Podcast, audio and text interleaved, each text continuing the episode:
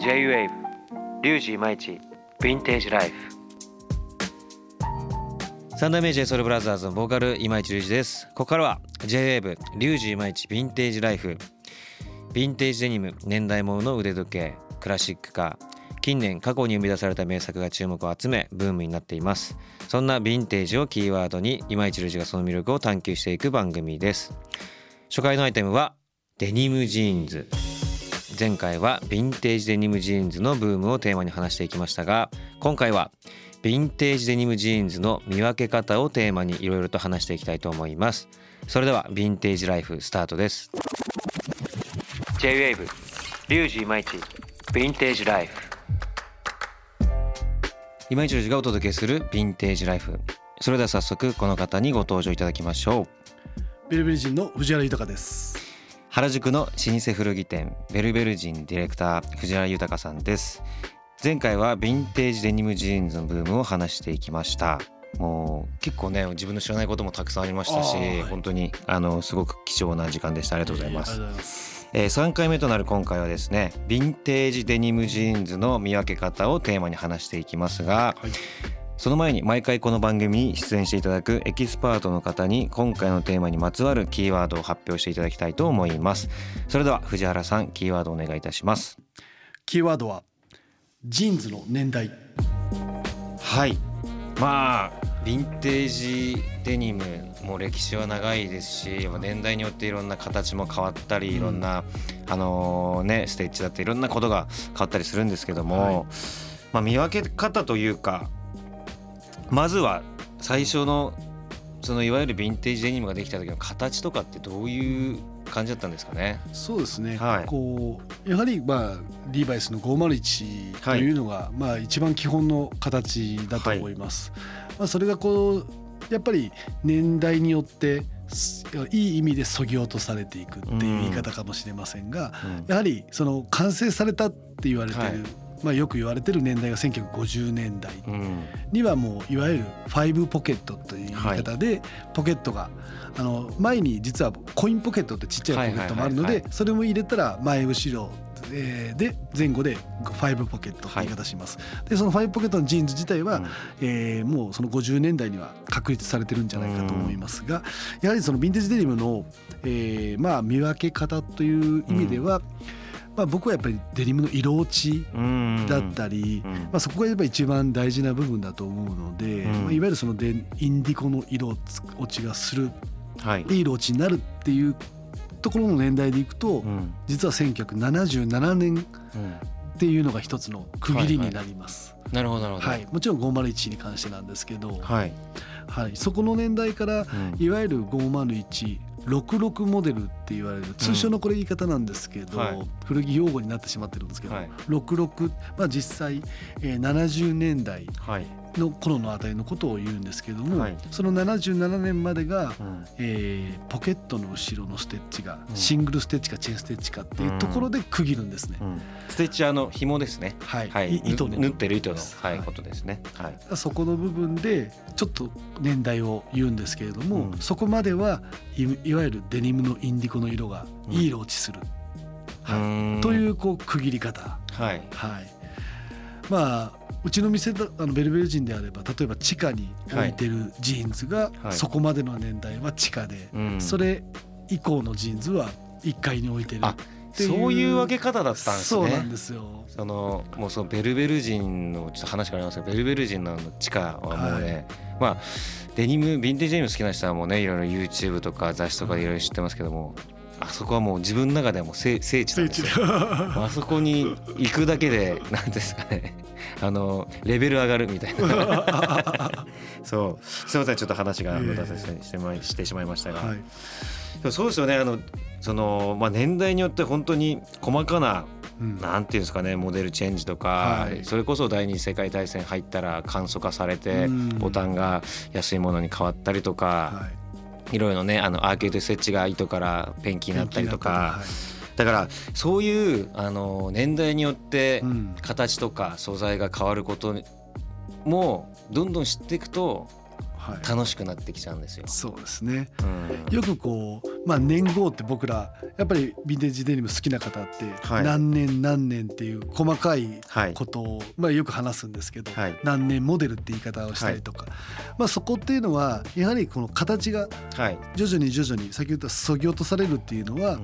まあ昔であれば先ほど言ったようにベルトループがつく前っていうのは実はサスペンダーでつっていたのでサスペンダーボタンがついてい。るでも実はサスペンダーボタンベルトを通すとちょっと痛かったり邪魔だったりするんですよね。ベルトに当たっちゃいますね。そうですね。はい、なのでベルトの方が主流になっていったので、うん、サスペンダーボタンが外され、はい、そうなってくると後ろについている今度バックルって言われてる、はい、はい、それはいわゆるシンチバック、アジャスターなんですよね。はい、キュッて締めて調整する。でもそれもベルトが主流になってくると邪魔だからなくなる。はい、はい、まあちょうどそれが第二次世界大戦に入るタイミングだったっていうのもあるので、うん、まあ、それがいわゆる1942年、うん、戦争が始まるって時に全て省略され、うん、今今市君が言ったように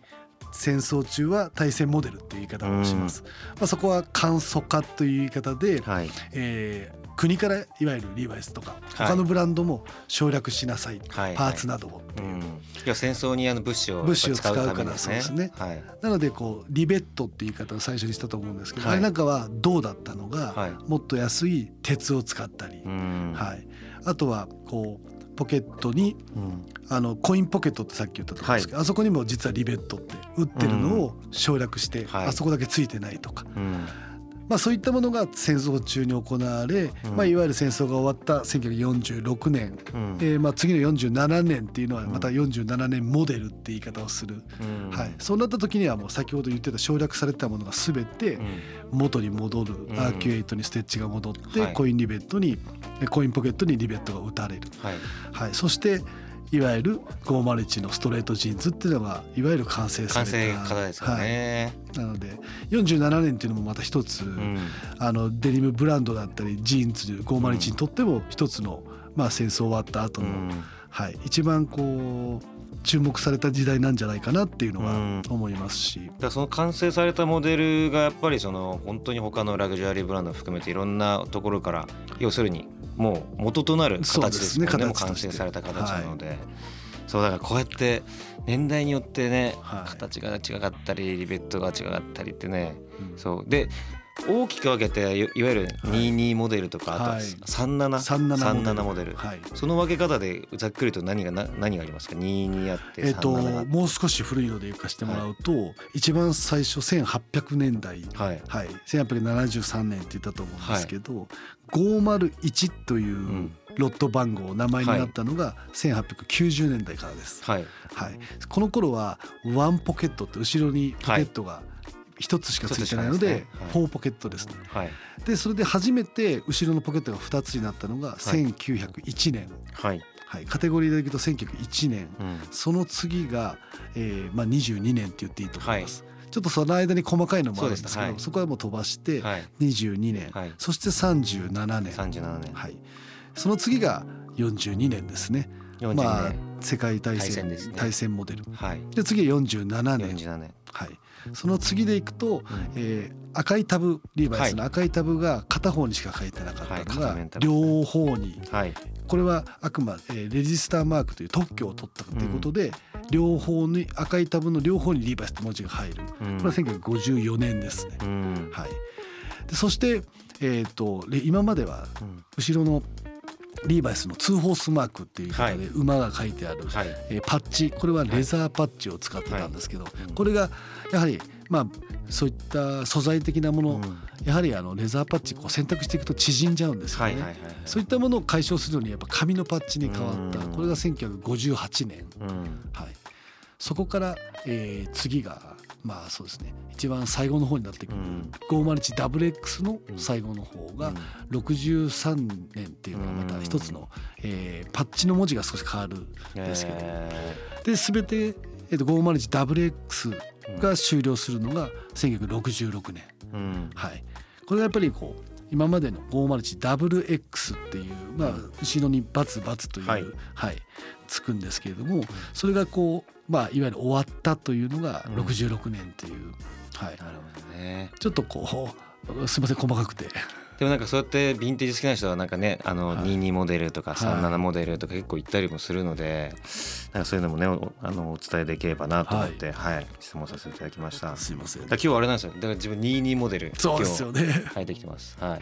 じゃあまあ一般の方がこう聞く上でやっぱりこうやって話をししていく中でヴィンテージデニムじゃあちょっと興味持つ人もいる中で、はい。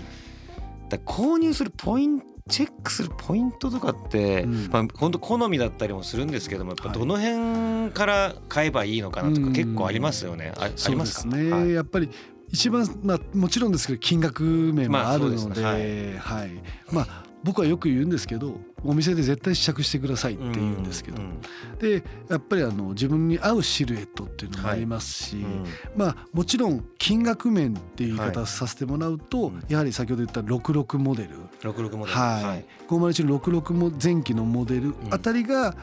まだこう10万切ったりとか、うん。はい、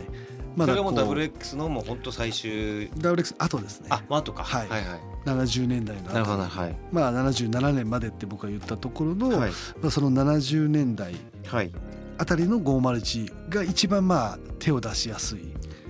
相場いくらぐらいですか？まあ今だと5万かあらーなるほど15万ぐらいな感じですかね。まあはい、安くはないですよね。もちろんそうですね。もうそのヴィンテージ その WX がやっぱ高すぎるんで今。はい。あもうちょっと安いなと思ったけどいや普通に考えたらまあ高いですよね。ね。まあでもそういうところからはい。始めていただいて、はい。でなんか次に買うじゃあ次は WX ね、うん。行こうとかじゃあもうちょっと古いのとか対戦。っていうステップアップしていくのがいいんですかね。デニムやっぱり好きな方、はい。まあ僕もよく話すお客様とも話しますけどはい、どうしても最低5本かなっていうふうには僕言ってます。最低5本。まずこう、はい。まずは1本っていや買った方は、はいその次何買ったらっていう質問を受けるの。で、はいはい。じゃあ形を変える、うん。501だけじゃないのでって言って、今度スリムストレートの505っていうのもあります、はい。そういった形を少し変える。うん。そしてやはりやっぱりちょっと 501WX に行きたいです。うんでやっぱりそうなってくるとシルエットも今度太くなるので。そうですよね。はい。はい。じゃあ何に合わせる？うん。じゃあ普通だ普段だったらスニーカーをじゃあストレートで本当にストーンとした形だからブーツで合わせたらいいんじゃないかなっていう提案もしつつ、うん。えーじゃあ WX へ行く。最終的にはデッドストックから履きたいですっていうこう やっぱりどんどん色の濃いジーンズ。そうですよね。はい。今度やっぱり色落ちを楽しむっていうのはうん。もうやっぱり真っこんこんの状態からはい。自分の色に落とすっていうのがこう最終テーマになってくるのかなっていう。その育てられるっていうのがいいですよね。そうなんですよ。まあでもかなりの年月をはい。履かないとなかなかなんなんですけども、まはい。あ、そういう楽しみ方もありますもんね。そうで。すね。それがこうまたビヴィンテージじゃなくてもいいんですけど、でもヴィンテージデニムの醍醐味だったり、うん。楽しみ方っていうのはそういった部分、うん。はい、もう自分の色に育ったジーパンなんてもう愛情でしかないと思うそうですよね。はい。でも Z ストックはい。かそののり付けはい。した状態で1ヶ月半ん？なんか毎日履い、なんかこの前豊さん言われてたけど、毎そうです日履履かれた方がいたんでしょはい。あのー僕もまああ。ほぼ毎日履きましたし、はい、どんぐらいあればうん。何ヶ月毎日履けば、まあ、ある程度ひげがついたりっていうのはありますか？正直もう完成ってところまで行くのには約2年だと思います。まあそうですよはねい、週56でうん。約2年、約2年かかるという、そんぐらい。まあでもそうやってどんどんどんどん色落ちも楽しめるし、はい。育っていくっていう愛着も湧くっていう。だからそういう楽しみ方もあるのはすごくいいですよね。はい、はい。ということでもう話が止まりませんので この辺で、えー終われればなと思います、えー次回は藤原さんのヴィンテージデニムジーンズエピソードを伺います、はい。藤原さん次回もよろしくお願いいたします。はい、よろしくお願いします。J-WAVE J-WAVE リュウジイマイチヴィンテー。ジライフ